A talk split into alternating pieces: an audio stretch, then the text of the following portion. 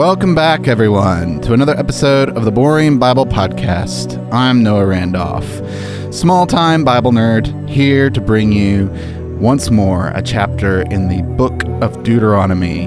We are working through the book of Deuteronomy chapter by chapter, and today we are in chapter 26. This is going to be an interesting chapter. Loads to talk about. This is a transition ch- chapter. We finally made it. We've made it through so many of these individual one line or two line sentences in which uh, we get some really weird laws. And instead, we are moving into a time of reflection once again, a more historical perspective as we finish out the laws of specific stipulations that Moses has been laying out for us. This is going to be a good episode as we transition, so come along for the ride.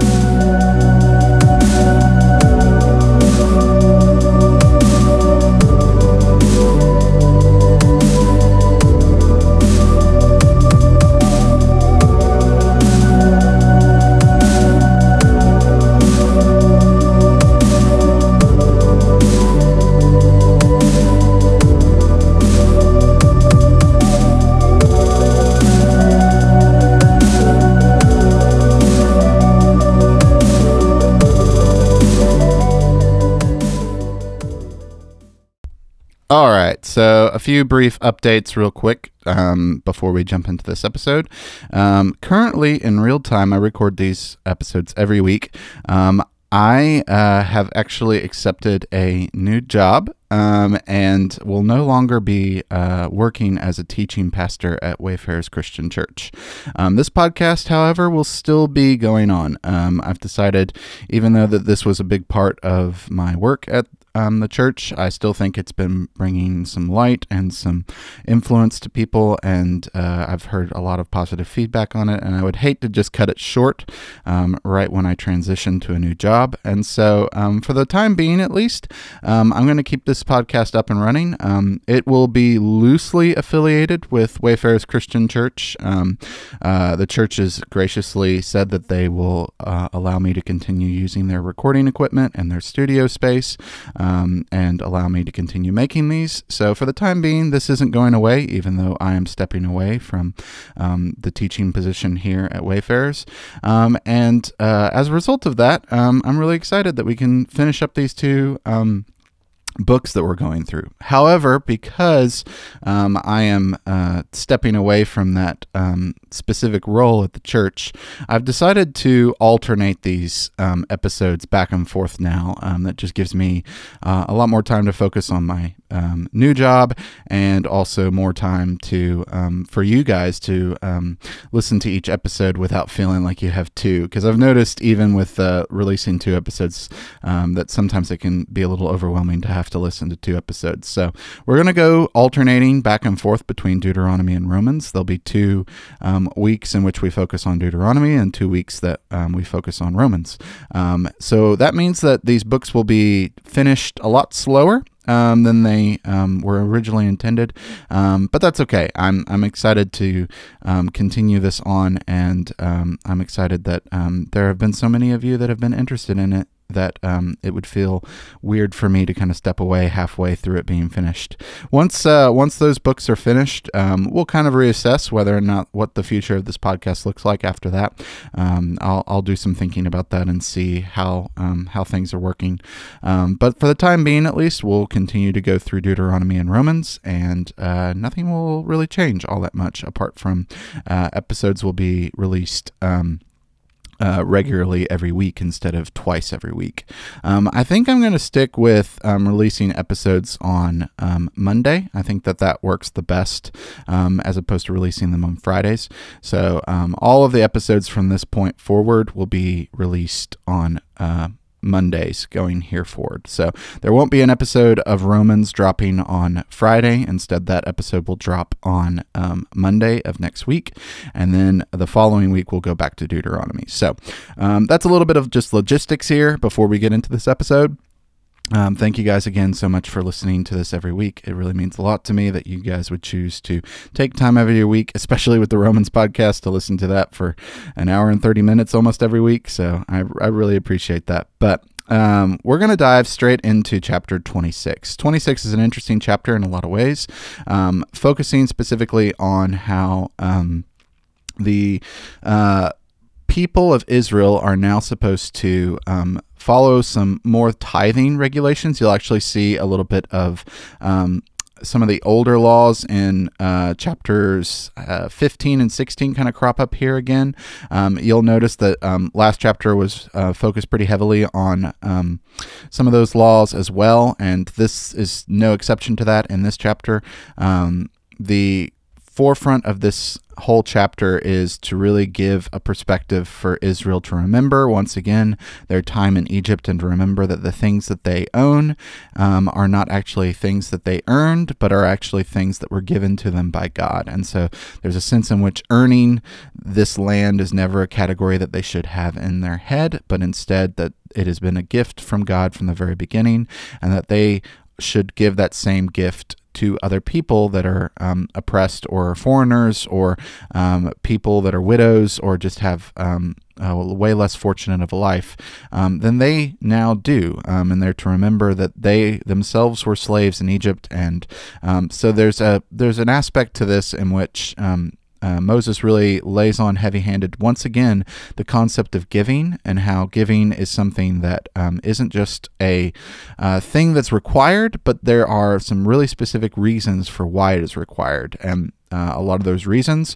stem from the fact that it keeps the people of Israel in a place of remembrance to their own time in the land of Egypt, and how um, even the Egyptians gave to them when they exited the land of Egypt. And so um, it's a very important part of the entirety of their worship to God. And uh, it kind of culminates the entirety of this section in which we've been talking about how people are to be in relationship with other people, how to be righteous in relationship with other people.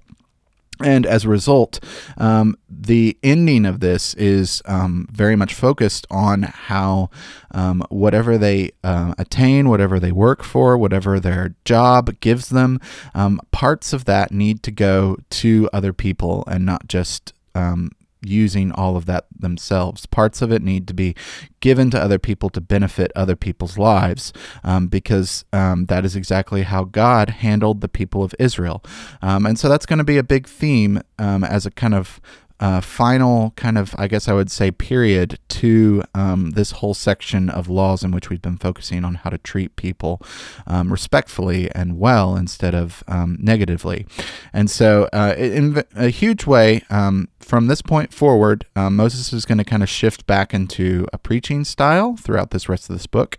Um, and this is the chapter that is the last chapter of really um, laws. Um, but even here, it's not those like small laws. Like I said, it's it's a really long format kind of dis- descriptions of how to tithe throughout this chapter. Um, and its focus is really on um, culminating all of the treatment of other people. Um, and uh, it's important to realize that tithing isn't just something that you do, but it's something that um, it actually creates in you a willingness to give out of yourself for other people. Um, and it's something that really helps, um, I think, in some ways, um, inspire you to always be looking for opportunities to bless other people. Um, I think, I think in many ways, it's kind of a ritual that um, increases your love for it the more you do it. Um, so, yeah, um, there's a sense in which uh, all of that will be talked about in this episode today. So, without further ado, let's go ahead and dive into the chapter. When you have entered the land the Lord your God is giving you as an inheritance, and have taken possession of it, and settled in it, take some of the firstfruits of all that you produce from the soil of the land the Lord your God is giving you and put them in a basket. Then go to the place the Lord your God will choose as a dwelling for his name, and say to the priest in office at that time, I declare today to the Lord your God that I have come to the land the Lord swore to our ancestors to give to us. The priest shall take the basket from your hands and set it down in front of the altar of the Lord your God. Then you shall declare before the Lord your God, my father was a wandering Aramean, and he went down into Egypt with a few people and lived there, and became a great nation, powerful and numerous. But the Egyptians mistreated us and made us suffer. subjecting us to harsh labor. Then we cried out to the Lord, the God of our ancestors, and the Lord heard our voice and saw our misery, toil, and oppression. So the Lord brought us out of Egypt with a mighty hand and an outstretched arm, with great terror and with signs and wonders. He brought us to this place and gave us this land, a land flowing with milk and honey. And now I bring the firstfruits of the soil that you, Lord, have given me. Place the basket before the Lord your God and bow down before him. Then you and the Levites and the foreigners residing among you shall rejoice in all the good things the Lord your God is giving to you and to your household. When you have finished setting aside a tenth of all your produce in the third year, the year of the tithe, you shall give it to the Levite, the foreigner, the fatherless, and the widow, so that they may eat in your towns and be satisfied. Then say to the Lord your God, I have removed from my house the sacred portion and have given it to the Levite, the foreigner, the fatherless, and the widow, according to all you commanded. I have not turned aside from your commands, nor have I forgotten any.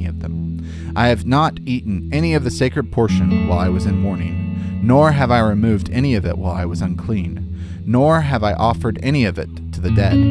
I have obeyed the Lord my God. I have done everything you commanded me. Look down from heaven, your holy dwelling place, and bless your people Israel in the land you have given us, as you promised on oath to your ancestors, a land flowing with milk and honey.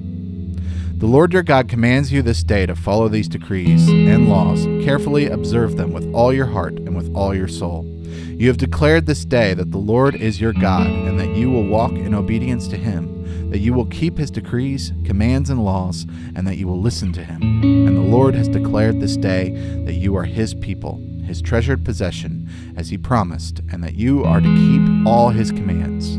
He has declared that he will set you in praise, fame, and honor high above all nations he has made, and that you will be a people holy to the Lord your God, as he promised.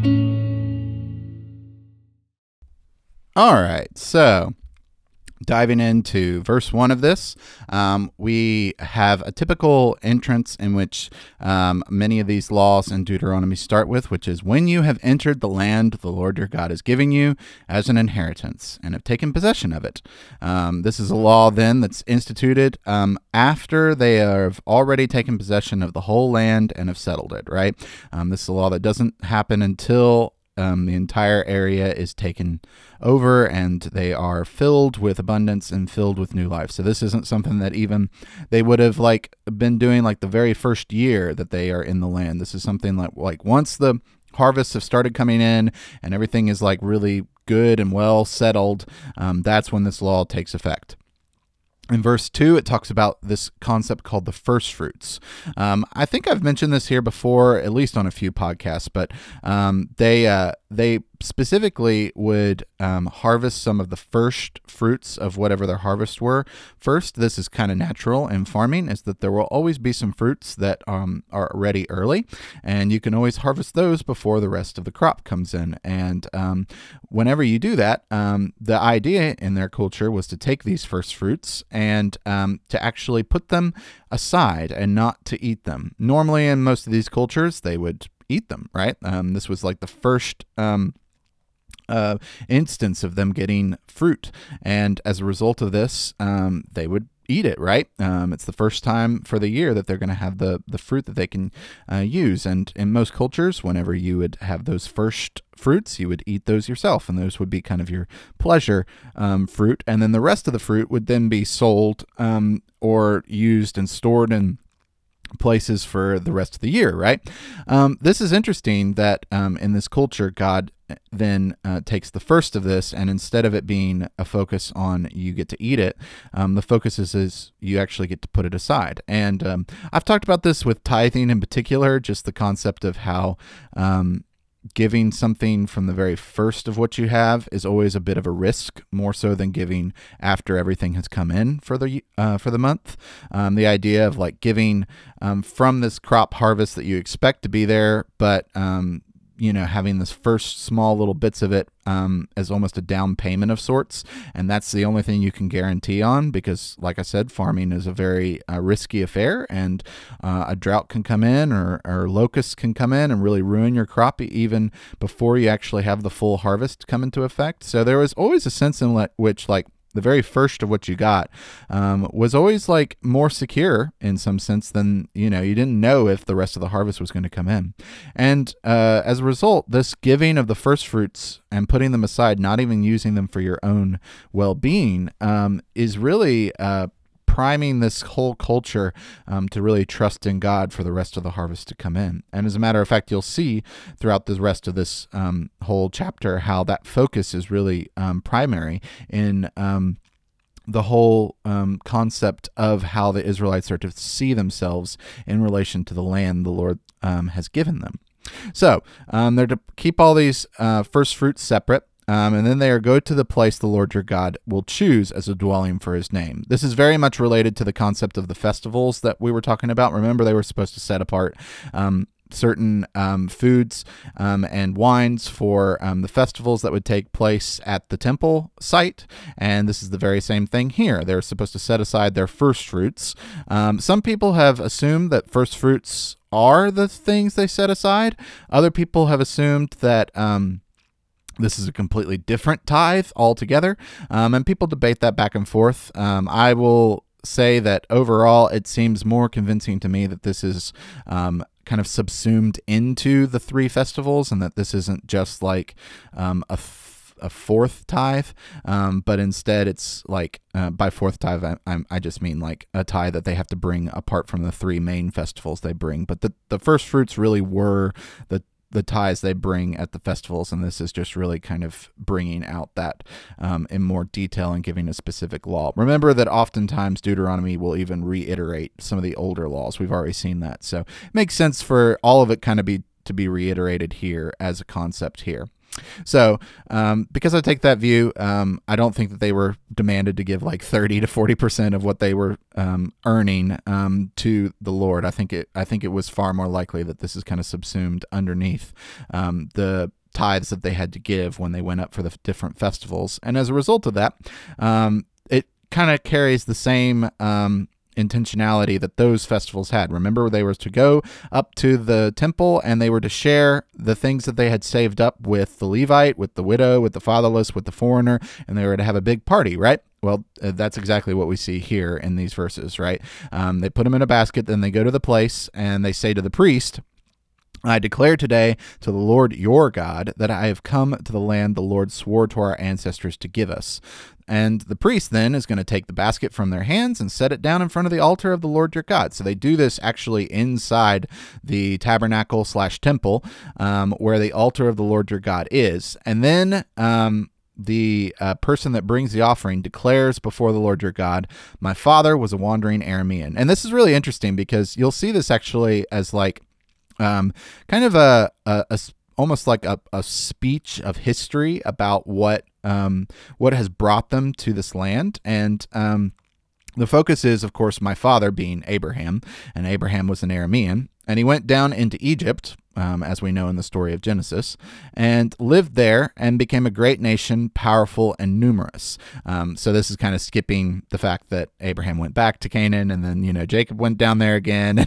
You know, they, went down to Egypt quite a bit in Genesis, actually. But skipping all of that, they uh, essentially end up living in the nation of Egypt. And the Egyptians then started mistreating them after the time of Joseph. And uh, so they are to reiterate that history of how they were mistreated, um, specifically fo- focusing in on the fact that they were a foreigner living in the land of Egypt. Then in verse 7, they cry out to the Lord, the God of our ancestors, and God heard their voice and saw their misery, toil, and oppression. This is something that comes up time and time again um, when they when the Israelites reiterate their history is they focus on the misery and toil and oppression that they were undergoing and how God heard their cry, right? And so God brought them out of Egypt with a mighty hand and an outstretched arm. That's focus on how God's um, might is always the big, important part of this entire worship system that they are doing. Um, the strength and how easy it is for Him to rescue His people. Um, that's one of the most prevalent things you'll see in Deuteronomy is the focus on how powerful God is. Um, and as a result of his outstretched arm, um, he does it with great terror and signs and wonders, right? This is, think, the plagues, right? Um, he punishes the people that were oppressing um, the oppressed, and the oppressed now get to go free. He brought us to this place and gave us this land, a land flowing with milk and honey. And now I bring the first fruits of the soil that you, Lord, have given me. So, what's this first fruits supposed to be? Well, it's a response to God's salvation, right? Um, the idea is they don't just get to enjoy salvation from Egypt, they have to um, have a response to that salvation. Um, they have to have a heart that's understanding of how much God worked in their lives and how powerful a role He played in their lives. And as a result, um, they have to have an action or a ritual that they perform um, yearly that allows them to give back to God in a small portion what God gave back to them. This is interesting because it also is pulling on the theme of humans being trees and us being fruit bearing trees. And the idea here is that, like, just because God saves you doesn't mean that you aren't supposed to bear fruit back to Him in return, you know? And uh, this is something that the New Testament will pick up with the fruits of the Spirit, right? And the idea isn't that just Christians are saved by Jesus and then we can just go go about our merry way. No, we're supposed to have fruits that are given, um, fruits like self control and love, peace, patience, kindness, goodness, faithfulness, right? And those fruits are then what um, we give back to the Lord um, as an offering for the salvation that uh, God has given us, right? Um, this is a really important part to the entirety of the story of the Old Testament as well. And like I said, you know me, um, I always love to point out how the Old Testament and the New Testament are not as far removed from one another as you might think they are. As a result, um, they're to declare this and say, I have done it, right? Like I've given the first fruits. And this is really for them, I think, in a sense, um, to be able to get to have this sense of um, like really a call and response almost like um, responsive readings in our culture and in our time period are very, I think, um, uh, outdated, but I think a lot of what this is is really a, a, a, call and response, kind of responsive reading, if you will.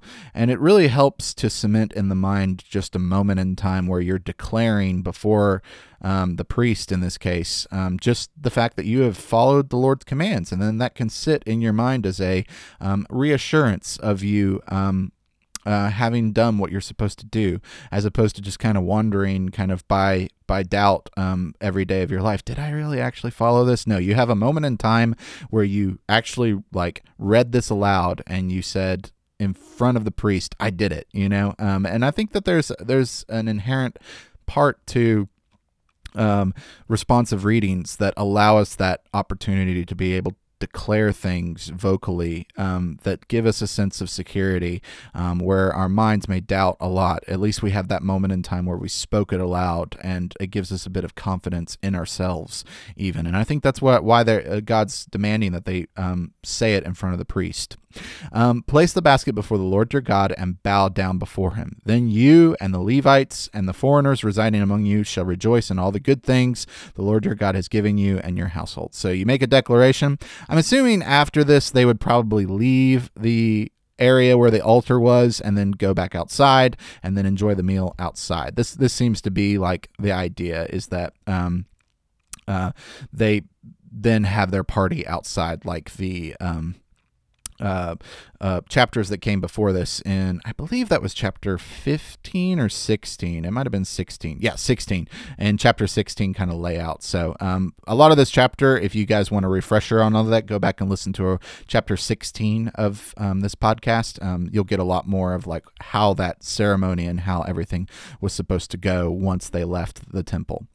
Um, verse 12 um, it then says, When you have finished setting aside a tenth of all your produce in the third year, the year of tithe, you shall give it to the Levite, the foreigner, and the fatherless, and the widow, so that you may eat in your towns and be satisfied.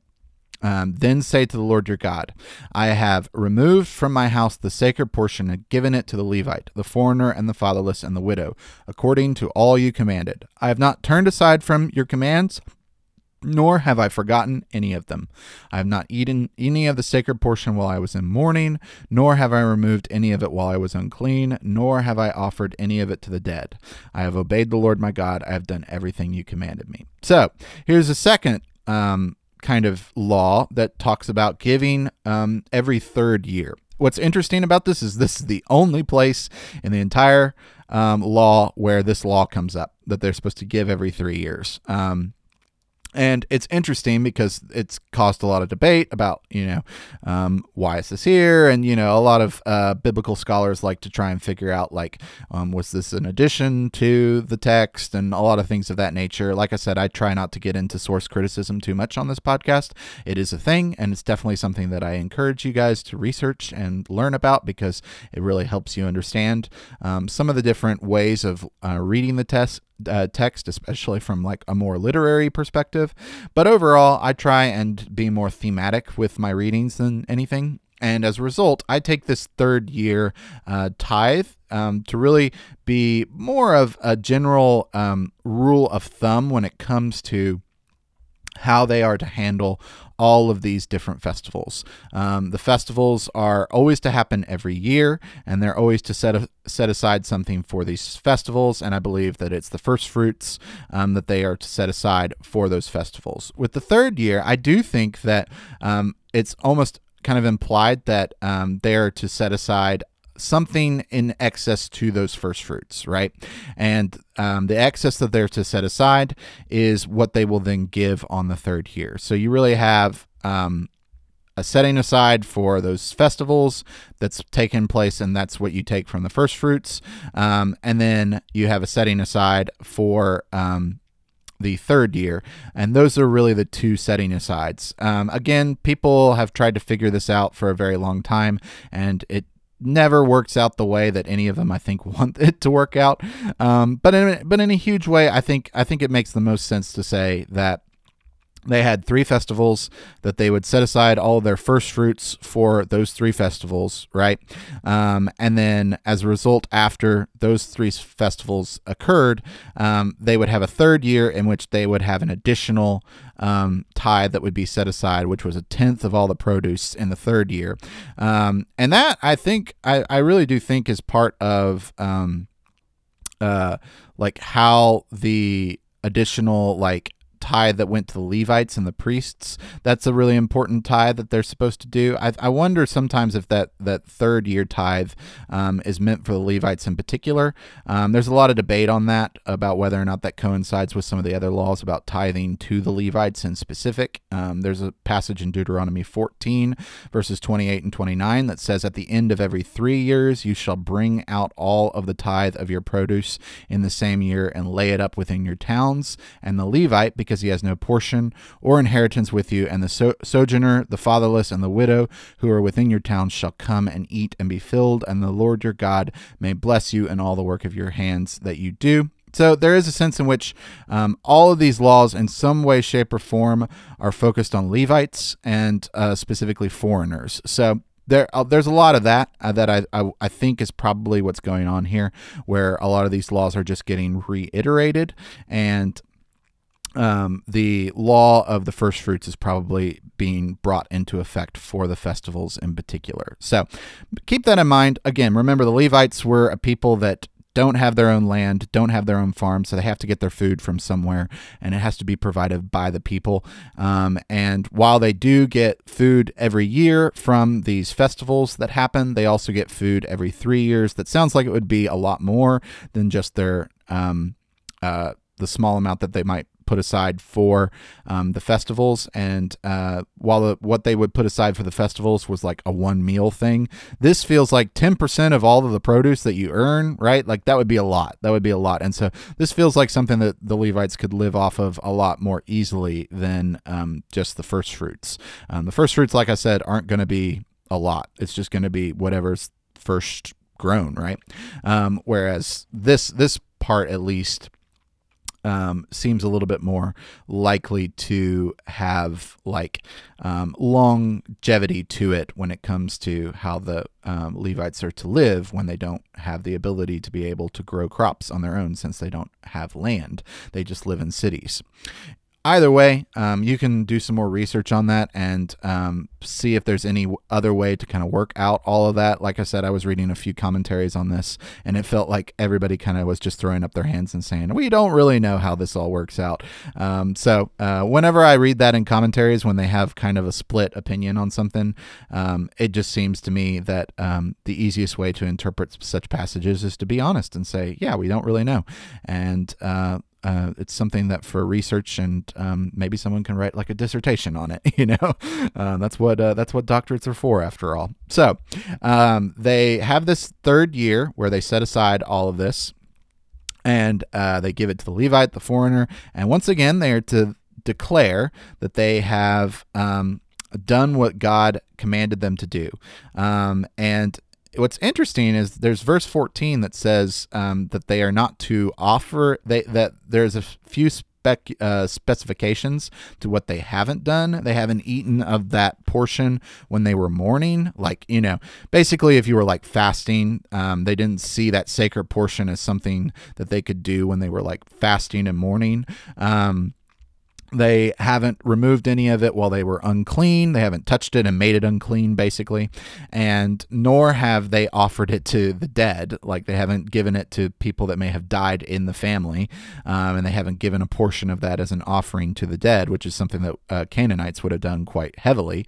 Um, instead, they've kept it for one specific purpose, and that is to the worship of God um, and to help people. Remember, this is all kind of being tied together in this idea of love God and love your neighbor, right? And that's what this portion is for. It's to love God and love neighbor. Um, and they are declare that they obeyed God because of those stipulations, and they are then to ask God to do something in return. They're to ask Him to look down from His holy place in heaven and bless your people Israel and the land you have given us as a promise to our oath uh, of oath to our ancestors, a land flowing with milk and honey. So the idea here is continue to bless this land, continue to let it be flowing with milk and honey because we've done our part. If only they had actually done that, um, things would have gone so much better for them. The Lord your God commands you this day to follow these decrees and laws. Caref- carefully observe them with all your heart and with your soul. There's the Shema coming back again, right? The idea being that it's your heart that's willing to follow these decrees. That's the most important thing. You have declared this day that the Lord your God, uh, the Lord is your God, and that you will walk in obedience to him. That's a really important point, too, is that a lot of these laws are declaring just who God is, right? Um, God is putting his personal stamp on all of these laws. And so you get a sense from this whole chapter that God is generous, right? That he's a God that is very willing to be generous and he wants his people to trust in him and he wants that generosity to be shared with the people around them, whether they're a foreigner or a widow or fatherless, whatever it may be. He wants them to share in his inheritance of this land, right? That's a phrase that will come up a lot in the New Testament is sharing in the inheritance that he's given now that he's saved them, right? This is all kind of here in Deuteronomy. And he wants them to obey him, right? Uh, if you love me, you'll obey my commands, is something Jesus will say. Um, this is something that's part of um, Deuteronomy, and it's part of following the Shema. That you will keep his decrees, laws, and uh, commands and laws, and that you will listen to him. Um, that's I think the word Shema right there. Yep. And that you will Shema him. And the Lord has declared this day that you are his people, his treasured possession. Um, that idea of being a treasured possession, it's like they are more valued than any other nation in the land because for him, it's the one that he selected out of. This is kind of the concept of election here, um, how he selected Israel out and above all the other nations to be a special possession that he loves, in particular because he has um, visions for what he wants them to be, and he wants them to represent himself to the rest of the nations, right? Um, this is why he chose Abraham in the first place, um, is because he wanted Abraham to show um, who he is, who God is, and be uh, a demonstration of God's name to all of the rest of the nations as he promised that you are to keep all his commands. He has declared that he will set you in praise, fame, and honor high above all the nations. He has made he is made, and that you will be a people holy. Holy here means set apart, um, set apart from the rest of the nations, to the Lord your God as he promised. So here's the final kind of idea of why all of these stipulations are here, right? They are to be set apart as holy, and all of this is to really show that Israel from the very beginning was elected to be this treasured possession that God loves and cherishes and takes care of. They love and cherish God by obeying his commands, and the back and forth between that shows this beautiful relationship in which the rest of the nations um, can come and take part in, and uh, the foreigners can actually enjoy in this relationship between Israel and God if they step into that. Um, role um, with all of the festivals and with all of the things that are to be taken place. And even if they begin to follow some of the same laws that God is asking uh, Israel to follow, right? Like here's the entire like um, summation of all these stipulations is just really to show that the love of God by Israel to God is then what brings a light to other people and that the love of God um, is what brings a love of neighbor neighbor. Um, and you can't have a love of neighbor without a love of God. Um, and that's the real big point. In our culture today, there's a huge focus on um, loving neighbor without loving God. And I do see that as a detriment to our society is that oftentimes what that ends up in is a kind of shaming culture where you're just shaming people for not loving one another. And what really needs to happen is an, a re rethinking of how uh, loving God is the sole um, origin of loving neighbor, and that when you love God, that is your that is your reason for following the commands, not because people are trying to culturally shame you into following the commands.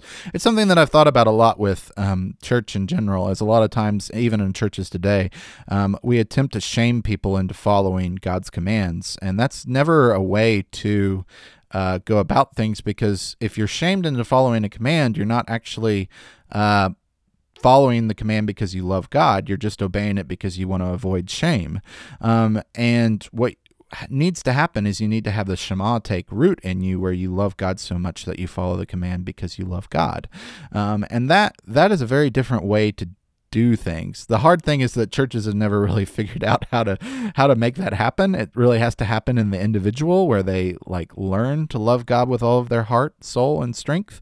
And when that happens within them, uh, that's not something a church can really facilitate. It's just something that is a personal relationship that grows between um, the human and God. And uh, while it's a command to do that, you can definitely command your people in your congregations to do that, like Moses commanded these people here. It's also something that, like, on a scale of difficulty is very difficult and uh, as a result like it's something that just really you have to allow god to work within their heart i think and by the time you get to the new uh, New Testament, Paul will even go so far as to say commands like this actually make things worse, and that it's uh, the Holy Spirit that actually inspires that love of God so that we can then love neighbor. Um, and it's a really important point to bring up here um, as we close out this section of stipulations that focus on neighbors and how to love your neighbors correctly is that even beyond all these laws that were mentioned, um, the focus and primary aspect of Deuteronomy is the Shema and is that loving of God, which then leads to a loving of neighbor. You don't start with loving neighbor um, first. You start with loving God and you build your relationship with God first, that then the outpouring of that overflows into the lives of the people around you. Um, and it, as a result of that, like it becomes way less about um, trying to shame people into doing certain actions that you see them not doing. Rather, it would be better if you instead encourage them to meditate more, to have times in solitude, um, to read their Bible, um, and have that sense not just of like doing check marks off of a list, but instead of having that sense of desire of wanting to grow closer to God and allowing the Spirit of God within you to change you slowly over time. I think that that's a far more accurate depiction of what even Deuteronomy is trying to say here, which is that. Um, and especially in the Old Testament times too, I want to bring this point up as well at the end of this is that um, their focus isn't just um, that like you love God with this like metaphysical spiritual kind of spirit that comes within you and then love that causes you to love God. No, the way that they loved God is that they are to recite all of the times that God did wonderful things for them, right? Like they're to remember all the times that God loved them. And that's what really inspires them to love. And, you know, a big part of that is history, right? They're, their history, the Israelites' history of being in the land of Egypt and God rescuing them out of it, right? Um, and I think it's, you know, I don't think it's without reason that, like, one of the reasons the church is struggling with people doing good things for one another and being kind to one another um, is that we've kind of divorced that concept from history and from um, all the history of Christianity and the history even of the Old Testament. And because we've divorced those things, um, it just sounds a lot like sermons that are preached about doing good things as opposed to giving us the whys, the history behind why we should be doing those good things, um, which is not how Moses preaches these kinds of sermons. He will always tag on to the end of all the laws, here's why we're doing this, right? And the reason you're doing this is because it was done to you. Like you had it done in Egypt to you. You had God do it to you. And you need to think about that and meditate on that and realize all the things God's doing for you every day of your life. And that works far more like like it, that's far more likely of a reason to then be someone that then gives to others when you realize how much God has given to you because then the shaming component is your own inner realization of what God's done for you, not someone else on the outside trying to shame you um, to do something. And I think that that's a very, very important and integral part to following the Christian walk is to allow your own conscience and your own relationship with God to define your relationship with other people, not letting other people define your relationship with other people. Um, that can actually help a lot with a lot of the political issues that we have in our world today um, and can really uh, improve, I guess, the sense of shame that people might feel um, in our lives as we live today. So hopefully that helps as a way of understanding like what this chapter overall can um, communicate because it's really powerful. It's a it's an important point. It's that um, all of these tithes, one, are not just because the church told you to tithe and just because the church needs money, right? The reason you tithe is actually from a place of um, uh, love for God and um, thankfulness for God rescuing you and tithing to you by giving you a land in the land of Canaan, right? Um, in in your case, you know, 4,000 years later. Um, it's not necessarily a land of Canaan God's given you, but we've talked about that in the podcast before. How he's giving you job, he's giving you children, he's giving you uh, a lot of things that you can say um, are a tithe from God to you that you then steward in this life and that you take care of because he's giving you. Um, and that one day um, he will demand those back. And so as a result, like, the concept here is that because you see all that you have been given as a tithe, you then tithe to other people as well. You've been given to first, so then give back because you've been given to first. I mean, that's a very different mindset than um, anything uh, that I see even in churches today, where uh, oftentimes giving is not framed even that way. Um, giving oftentimes is framed in a way that's much more about like, um, uh, things related to just how uh, uh, it's a need in the community and you need to help the community and things of that nature. And I'm not saying that's wrong, but the why behind it that God has given to you is something that we often miss um, in our communication of those kinds of messages. And uh, it's something that I think is very integral to this passage. And it's something that I think um, you're actually even demanded to speak vocally in front of the people you give to, um, is why you are doing this, is because God gave to you first, and it kind of exists as this uh, declaration of sorts to um, God's faithfulness to you. Um, it's a really important point, especially for the New Testament, when we speak of grace itself being a gift, and how because God gave the gift of grace to us, we then give grace to other people. So, a lot of things to think on there, um, a lot of things to meditate on there. I think that's a really powerful place to end it. So, thank you guys so much for tuning in to this episode, and we'll be back in your feed again next week to go through the book of Romans. Thank you guys so much. Bye.